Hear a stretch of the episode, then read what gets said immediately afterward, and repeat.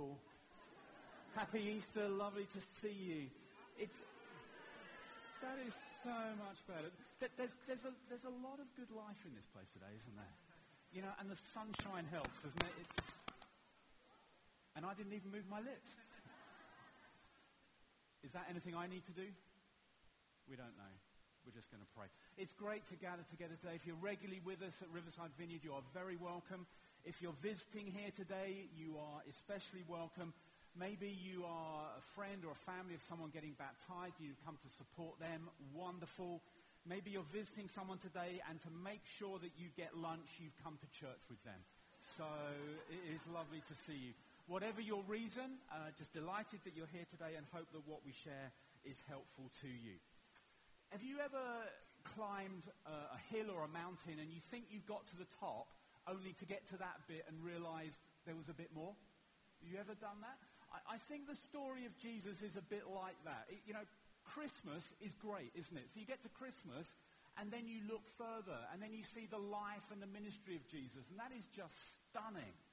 And then you get to Good Friday, and that has incredible power. And then you get to there, and you look further, and you get to Easter Sunday, which is just the most extraordinary day. It kicks up again. But then if you're a Christian, you'll know that today, this is a highlight day of the year, isn't it? It doesn't get a lot better than this, although it does. Because we're looking forward to a day when Jesus comes back and makes all things new again. It's going to kick up again.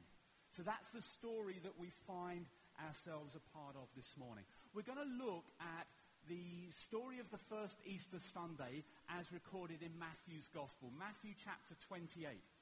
If you have a Bible and you want to turn to that, feel free. Uh, the words will come up on the screen in just a moment. I'm going to read from verse 1 of Matthew chapter 28.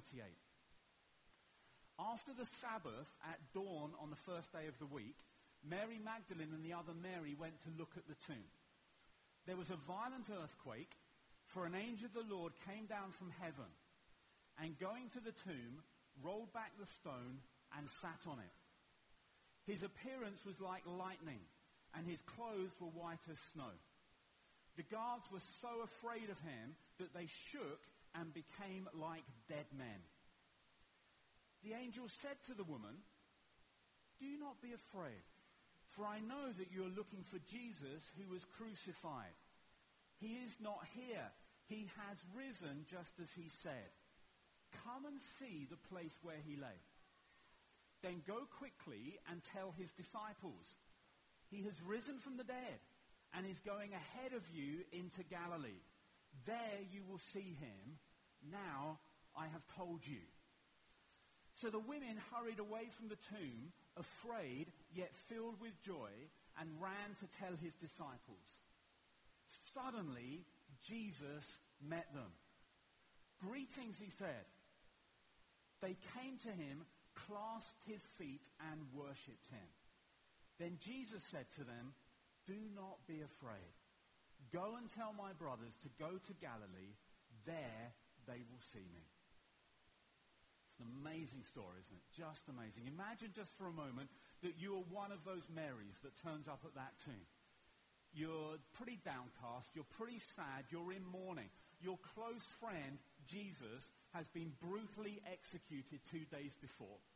And all of the hopes and the dreams that you had placed in him have just been shattered. Your hopes for a better future have died with him. And so you're going to this tomb to anoint his body with, with spices. And I don't know about you, that does not sound a glamorous thing to do. There are a few people, part of our church family here, who work in the funeral trade. I've chatted to them. They've shared some of their stories. It's not a job that I would want to do. That is what these two women were going to do. There's an earthquake. An angel appears. This angel has this appearance of lightning, dazzling white, rolls back the tombstone. And the guards that were in place there, these were, these were killing machines, these Roman guards. And they just freeze. They shake and are like dead men. The question I want us to think about briefly this morning is this. Why was the stone rolled away? Why was the stone rolled away? You see, maybe it was part of the earthquake. The text tells us the angel started, but maybe the earthquake just kicked in to make the angel look good. Maybe that, maybe that was part of it. Maybe the, the sun was shining like it was today, but the, the stone was in the shade, and the angel wanted to top up their angelic tan, so just thought, that's, that stone, I'll just go and move it over. Why was the stone rolled away? Here is a box. What do you think is in it?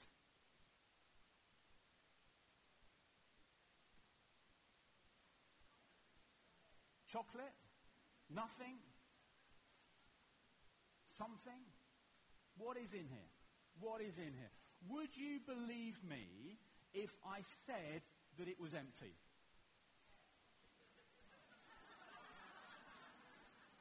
You see, there's a lot of yeses. So there's a few no's, and Steve over here is. who knows? Would you believe me? Some of you are trusting a lot, some of you are not. What would help you to believe that it's empty?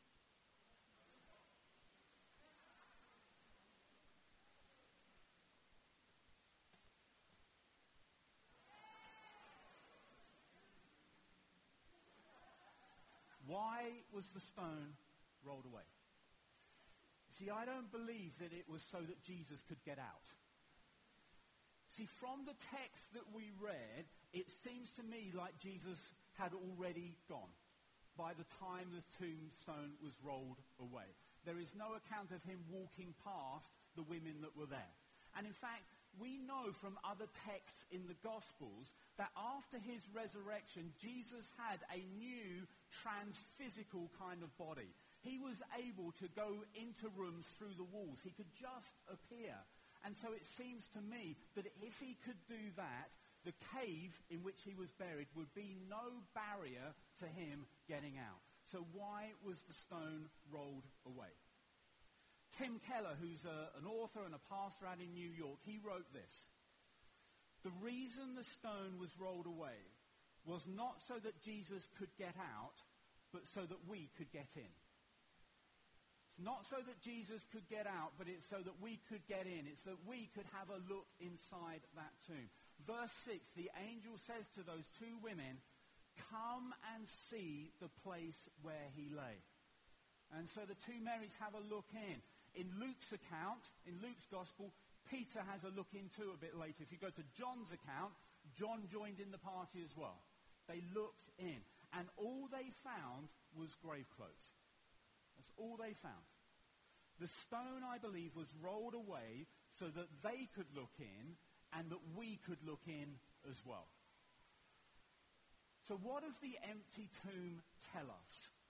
Here's just a few things briefly this morning that I want to share. What does it tell us? The first thing that I believe that it tells us is that Jesus was telling the truth.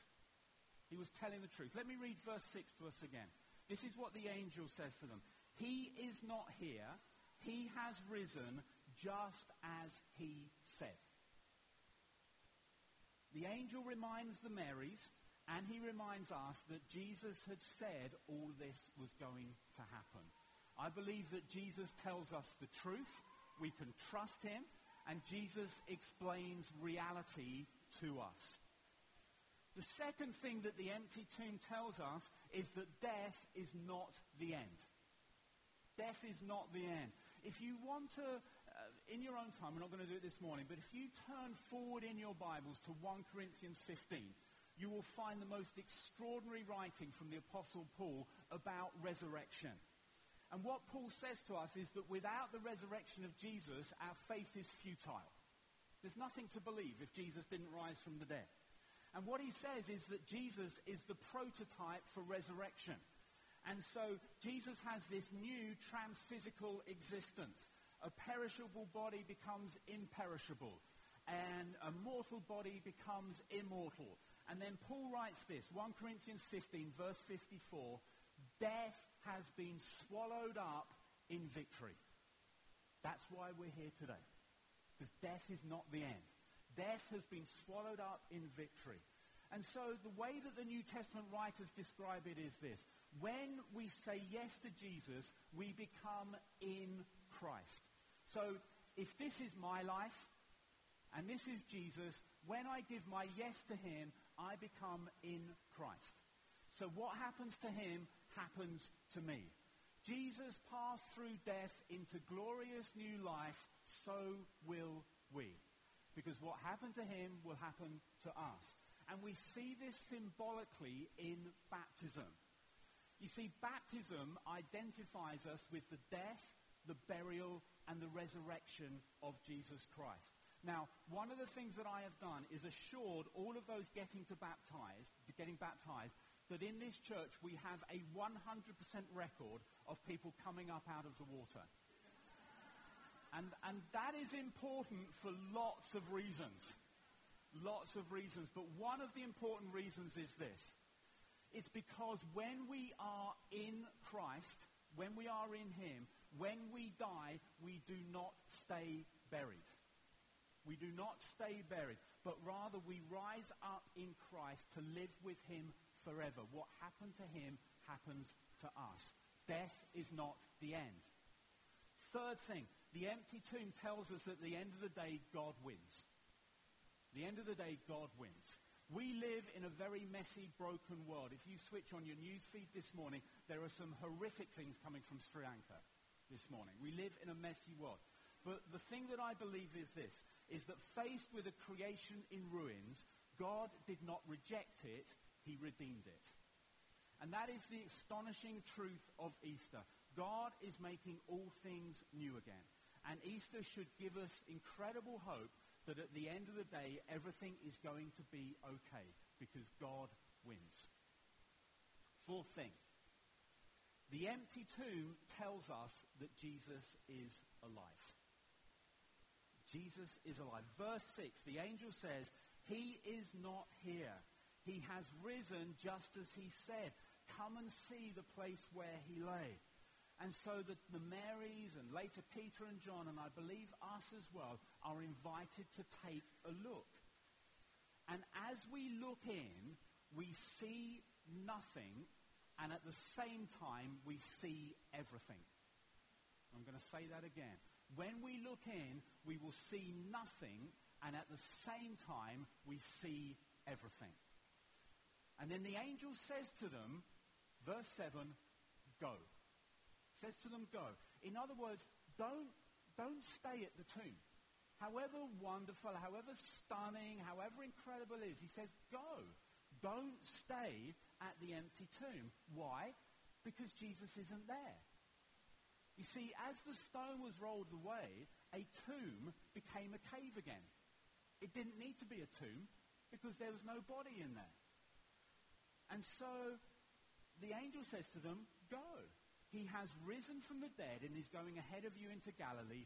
There you will see him. Now, as I read that text again this week, I, I, I sort of imagined, you know what happens in a pantomime? You know, where someone's on stage and they say, he's behind you. A, read the text. There's a bit of that going on in the text where the angel is saying to the Marys, he's not here, he's behind you. And that's why the, they says to them, turn around, turn around. He's behind you, so turn around. And this is what happens when they turn around. The women hurried away from the tomb, afraid yet filled with joy, and ran to tell his disciples. Suddenly, Jesus met them. Fifth thing, last thing I want to share this morning. The empty tomb tells us that because he is alive, we can have relationship with him. We can have relationship. We can know him. We can find Jesus. Or more accurately, we can be found by him. He comes to find us. But it requires us to turn around. To turn around. You see, often in life we can be looking in the wrong direction. We've been going our own way in life. At other times we can be looking in a good direction, in a better direction, but we can still miss the things that are important. Now, please don't get me wrong this morning. The empty tomb is wonderful. It is extraordinary. But I don't believe that the empty tomb is the destination. The empty tomb points us to the resurrected Jesus Christ. Because it is the resurrected Jesus that we need more than an empty tomb. We actually need him. but we have to turn around. And that is what the Bible calls repentance. The word repent literally means to turn around, to have a change of thinking. We've been thinking in one way, we turn around. We've been living life in one way, we turn around. We turn around. That is what I believe the empty tomb invites us to do, to change direction, to find the risen Jesus. Because I believe that when we find Jesus, or more accurately, when he finds us, we find everything. When he finds us, we find everything. So last thing I want to talk about this morning is this. What should we do when we meet Jesus? What should we do? What should our response be? Well, if you remember the story that we read, what did the women do? What the women did was clasp the feet of Jesus. Now, think about that just for the moment. Some of you here will be able to clasp your own feet. I'm not going to ask you to try right now because some of you will and some of you will be embarrassed. But actually, it's, it's actually quite hard to clasp your own feet. Now, think about what it then might be look like to clasp the feet of somebody else if you are standing up. Think about how that might work.